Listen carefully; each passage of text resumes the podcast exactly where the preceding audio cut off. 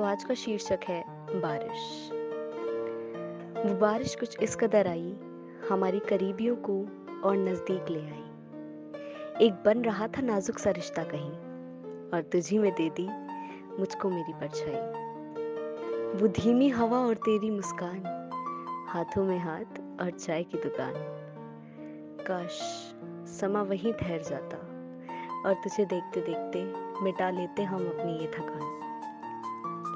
बारिश का भी एक अजब ही रंग है, कोई इसका आशिक है तो कोई इससे तंग है।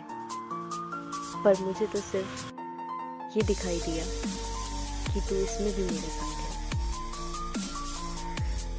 पर आज किस्मत का खेल देखो, आज कोई है और कल कोई नहीं। अभी बरसात अकेले बीत जाती है, ये सोचते सोचते कि तू है यहीं कहीं। पर वादा रहा, जब भी अब बारिश होगी तुम ख्यालों में ही नहीं बल्कि हकीकत में भी मेरे साथ रहोगी।